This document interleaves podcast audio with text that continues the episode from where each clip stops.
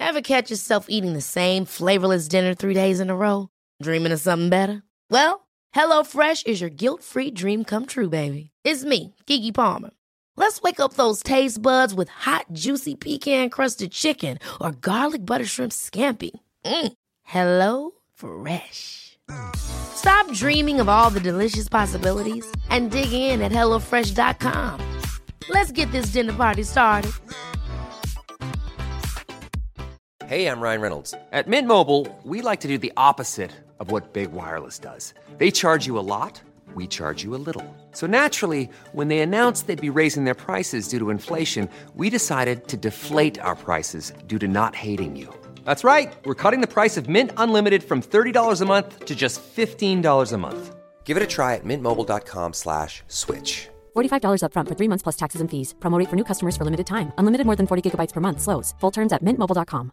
There's never been a faster or easier way to start your weight loss journey than with PlushCare.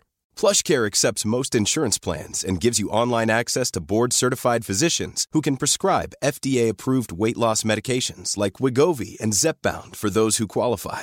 Take charge of your health and speak with a board-certified physician about a weight loss plan that's right for you. Get started today at plushcare.com slash weight loss. That's plushcare.com slash weight loss. plushcare.com slash weight loss.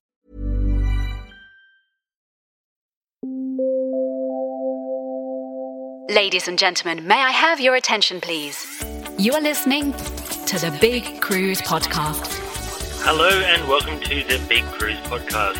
I'm your host this week, Chris Frame. Unfortunately, Barry is unable to join us this week. He's recently taken up a new job that requires him to go up into the Australian outback and as such not available for this week's podcast. Uh, actually, we did record a podcast for this week, but a few technical difficulties meant that by the time he had to travel, we weren't able to get it uploaded. So sorry for the delay in getting this week's podcast up. Now, I wanted to start off by thanking everybody who has reached out to say that they voted for us in the Australian Podcast Awards. Those votes do close on the 28th of November, so if you are interested in supporting the podcast and giving us an opportunity to potentially pick up an award, you can go to australianpodcastawards.com.au forward slash vote and search for the Big Cruise Podcast. Uh, put in your details, and of course, remember to check the email that will be sent out from uh, the Australian Podcast Awards to confirm your vote. It's their way of making sure that uh, people don't uh, vote a thousand times for themselves. Uh, and uh, and just click on that um, to make sure that they've registered your vote.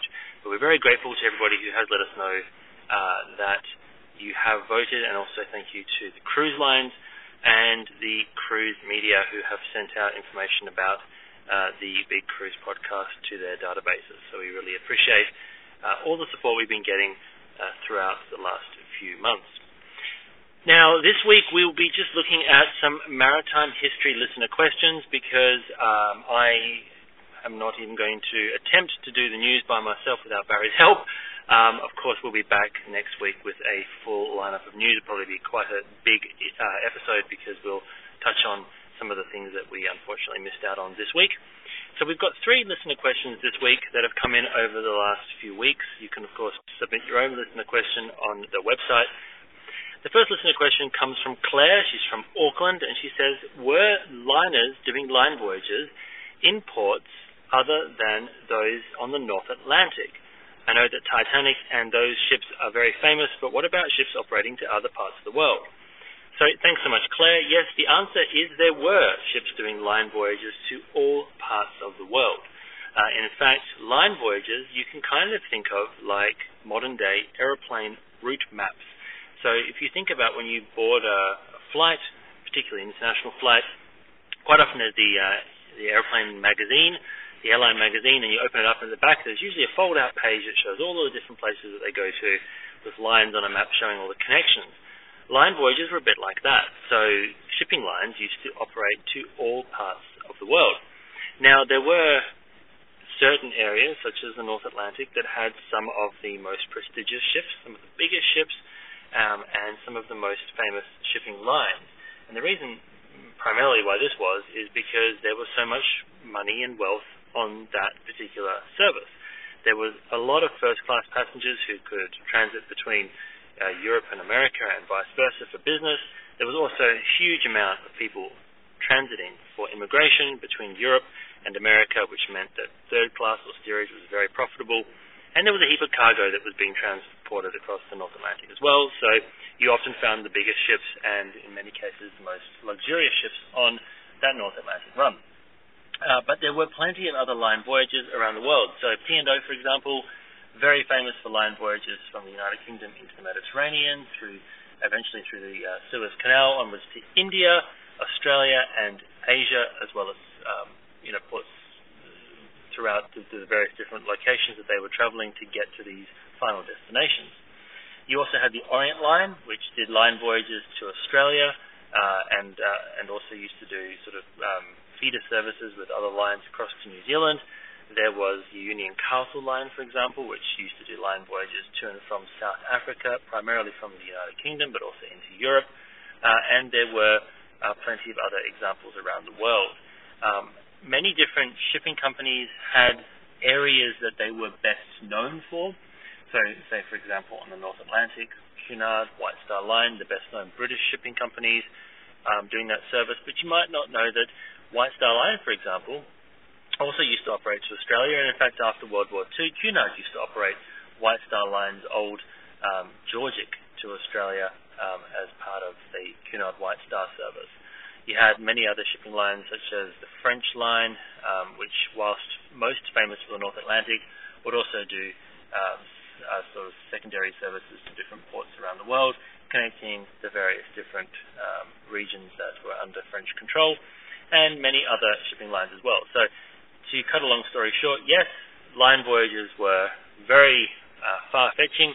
They were all over the world, and it was not just li- uh, linked with the North Atlantic. So, thanks so much, Claire, for that question. Second question comes from Rob. Uh, Rob didn't say where he's from, but uh, he has asked here, and it's quite a, an apt question given that I'm giving a talk on the subject this week at one of the maritime museums here in Australia. Uh, Rob says, when the Titanic sank, if she had hit the iceberg head on, would she have survived? And then made another comment here. I know that the gash on the side was quite long. Perhaps if they hadn't turned to starboard. So, Rob, thanks so much. Um, firstly, weirdly enough, the Titanic actually made a maneuver which today we would call um, a port maneuver, uh, hard to port. But in the time of Titanic, they actually called it hard to starboard. Now, this is because of the way that the tiller or the rudder was connected up with the wheel, and it dates back to the way that the old um, sailing ships used to be um, connected using ropes, uh, which meant that a turn to starboard on the wheel would actually turn the ship to port in the sea. Uh, Titanic was still operating under that model, and so when the uh, officer, um, First Officer Murdoch, called out hard to starboard, he actually intended for the ship's bow to turn in the port direction or left direction, um, which is why the ships uh, made contact with the iceberg on the starboard side. So these days, if you called hard to starboard, you'd expect it to turn starboard and probably would have hit on the port side. Uh, so just getting that little little bit of information out the way, very confusing. Of course, these days they've simplified it. If you want to turn port, you say hard to port. If you want to turn starboard, you say hard to starboard. It's much more simple for everybody to understand. Um, and of course, the, the way that they connect um, uh, the rudder to or, or, the pods to the bridge is much much different to what it was in the olden days. Now, um, had she hit the berg head on, would she have survived? There is a good chance that she may well have had not a much longer um, period before she sunk. Uh, she may well have actually indeed survived. We, we will never know, of course, because you know you can't go back and change history, but Titanic had watertight compartments which divided the ship's interior up into different um, areas, uh, each one of which could be flooded. And the theory was that with a certain number of these compartments flooded, the ship should still be able to stay afloat. Problem for Titanic was that as she tried to avoid, as they tried to avoid the iceberg, they actually opened up her broadside um, to the berg which made a sort of scraping pattern along the side of the ship. They kind of liken it to Morse code. So a hole here, a gash, little gash there, a hole here, a little gash there. Um, it's not that long, um, continuous slice like it's quite often been described. It's much more um, considered these days that it most, most likely was a series of, of gashes along the hull, but nonetheless, it was enough across enough compartments to give the ship a, a fatal outcome. Basically, she could never have survived that amount of damage. Had she hit the berg head on, there is an argument that, of course, the front of the ship would have been terribly damaged. It would have crashed in the forward compartments, but most likely would have been uh, able to be uh, absorbed by one of the main watertight compartments close to the bow, and as a result of that, um, she wouldn't have had as many compartments opened to the water and thus wouldn't have sunk. Now, of course, there's arguments on both sides of that as to whether or not that would have happened, what other damage might have happened to the ship. Um, would she have run up onto the berg? Um, would that have caused further damage? There's all sorts of nuance to the answer to this question, but uh, it's generally believed that if you had your time again, you would most likely um, have taken that damage head on and, and probably would have had a more positive outcome. Now, of course, in the dead of night, ship sailing along, an iceberg's been sighted. She's, you know, brand new. You don't know exactly, um, you know, all of all of the details that were relayed at the time. You would try, I suppose, the most natural thing to do would be to try and avoid the iceberg. Um, it would have been very hard to to justify just sailing it into the berg when you thought you might have a chance of getting around it. So it's a hypothetical, you know, exercise. There's no way of knowing exactly what would have happened, and of course, you can't really fault those who were there for trying to avoid the damage in the first place. Because of course, you know, you've got to remember that there were people berthed, living, sleeping in that forward part of the ship, which had it hit the berg head on would most certainly have been um, killed or, or, very badly injured. So um, I think at the time when you saw the iceberg, you would have um, most likely tried your very hardest to avoid it. So it's probably a, a bit of a pointless exercise, but yes, it's definitely something you'll read. You'll definitely hear lots of things. There's plenty of YouTube videos about it. Um, if the ship had hit the berg head on, she wouldn't have sunk. And there is some, some, I, I guess, uh, technical um, evidence that, that suggests that that may well have been the case. The third question um, that we've got here is from Peter. Uh, Peter is from South Africa. He didn't say where in South Africa, just from South Africa. So, hello, Peter. Um, and he has another question also um, about the North Atlantic uh, passenger ships. His question was, uh, well, is I, I sailed on board the QE2 back in the 1970s and noticed that she was a very fast ship. In fact, Chris, I believe it was the fastest ship in service at the time. I wanted to find out how she would have compared with ships like the Lusitania or the Titanic. Uh, I'm assuming that you mean in terms of speed, Peter. Uh, QE2 was a very fast ship, and in fact, she was faster than most of the record breakers that held the Blue Riband. Um, QE2 was not faster than the final Blue Riband holder. That was, of course, the SS United States, which captured the speed record in the 1950s and held on to it um, up, up to her retirement in the 1960s, and of course, still holds the record uh, for the fastest westbound crossing all the way up to this day. Uh, QE2 would have been able to outrun Lusitania. She would have been able to outrun Titanic quite easily, um, and in fact would have been able to hold her own in a um, in a series of crossings with the original queens, Queen Elizabeth and Queen Mary, um, and um, was a very fast ship. So now QE2 could achieve a, a top speed of um, well, she managed 34 knots in sea trials. She had a, a maximum cruising speed of 32.5 knots. She had a service speed of 28.5 knots, uh, and so she was uh, considerably faster than, than many of the ships that were around, uh, not only at the time but also back in history. Of course, you've got to remember that the older ships were sort of progressively getting better. So, of course, Queen Mary was faster than Lusitania. Lusitania was faster than Campania. Campania was faster than Britannia. So they, they did progress over time uh, and QE2 came along at a, at a period where they still needed to maintain that that five-day crossing to make the North Atlantic crossings viable, but at the same time um, didn't have to cruise at full speed all the time because she also did uh, that pleasure voyage service.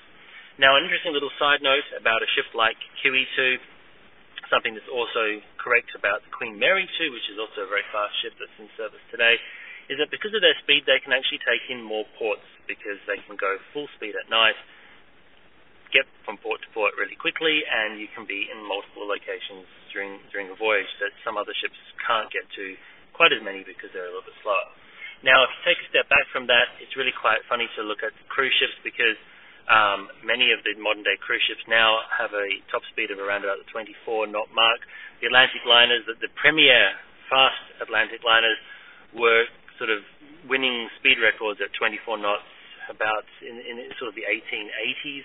Um, so you can see that uh, obviously the North Atlantic, it was very important to be very fast. Uh, other ships such as Canberra and Oriana, which used to operate from the UK to Australia, they were extremely fast as well, uh, trying to get that Australian voyage down to um, under two weeks. Uh, but these days, of course, cruise ships aren't designed to be fast, and that's not done on purpose. They don't need to be. They can go from port to port in a leisurely pace, give you a pleasurable uh, holiday, and they don't really need to be racing around the place. They're not designed to do those fast line voyages. So they're built for different purposes, and so whilst it's fun to kind of compare them, there really is no comparison because they're not designed for the same thing. So thanks so much, uh, Peter, for your question. Thank you to everybody uh, who, who has sent in questions over the, the course of the year. Please do send some more if you've got any maritime history or cruising questions you'd like to have answered. We'd be more than happy to answer them. So that's it for this week's show. I am sorry we couldn't bring you the cruise news as usual, but as I say, when Baz is back from uh, the Australian outback, we will uh, look at uh, cruise news again and bring you another podcast with all of the stuff that you are used to. Um, once again, thank you so much to everybody who has supported us through our uh, Australian Podcast Awards. If you do want to uh, give us your support just before the, uh, the voting closes uh, on the 28th of November, you can go to australianpodcastawards.com.au slash vote and put in your nomination there for the Big Cruise Podcast. Thanks once again, and until next time, we hope to see you on board.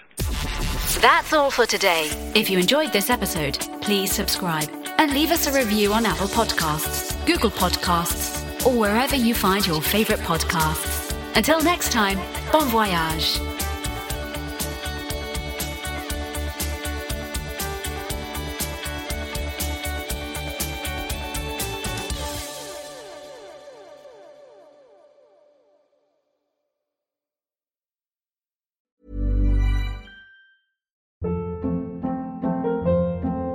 Hold up. What was that? Boring. No flavor. That was as bad as those leftovers you ate all week. Keke Palmer here, and it's time to say hello to something fresh and guilt-free. Hello Fresh. Jazz up dinner with pecan-crusted chicken or garlic butter shrimp scampi. Now that's music to my mouth. Hello Fresh. Let's get this dinner party started. Discover all the delicious possibilities at hellofresh.com. Hi, this is Paige from Giggly Squad, and I want to talk to you about Splash Refresher and my water intake. Okay, so you guys obviously know that I'm a hydrated girly, but sometimes when you drink that much water, it starts to just taste bland, and you're just like, I need something to spice it up. That's why I love Splash Refresher. It has zero sugar, zero calories, and it's a splash of sweetness. And they come in five different flavors. They're so good. Wild berry, acai grape, pineapple mango, lemon, and mandarin orange. My favorite is the wild berry because I just I just love a berry. So if you're like me and you're drinking water all day, then try Splash Refresher. It's going to absolutely change your water game and it's good for you. ACAST powers the world's best podcasts. Here's a show that we recommend. The Real Housewives is a guilty pleasure for most, but if you're looking to not feel guilty about that pleasure, tune in to Everything Iconic with me, Danny Pellegrino, where I break down all the messy moments and behind the scenes antics of Bravo's popular franchise. And on Everything Iconic, I also interview celebrity guests like Kelly Ripa, Keke Palmer, Drew Barrymore, Cameron Diaz, and more about their guilty pleasures, their past work, and so much more. So if you're pop culture obsessed and find yourself watching way too much reality TV like me, tune in to Everything Iconic with Danny Pellegrino wherever you listen to podcasts. ACAST helps creators launch, grow, and monetize their podcasts everywhere. ACAST.com.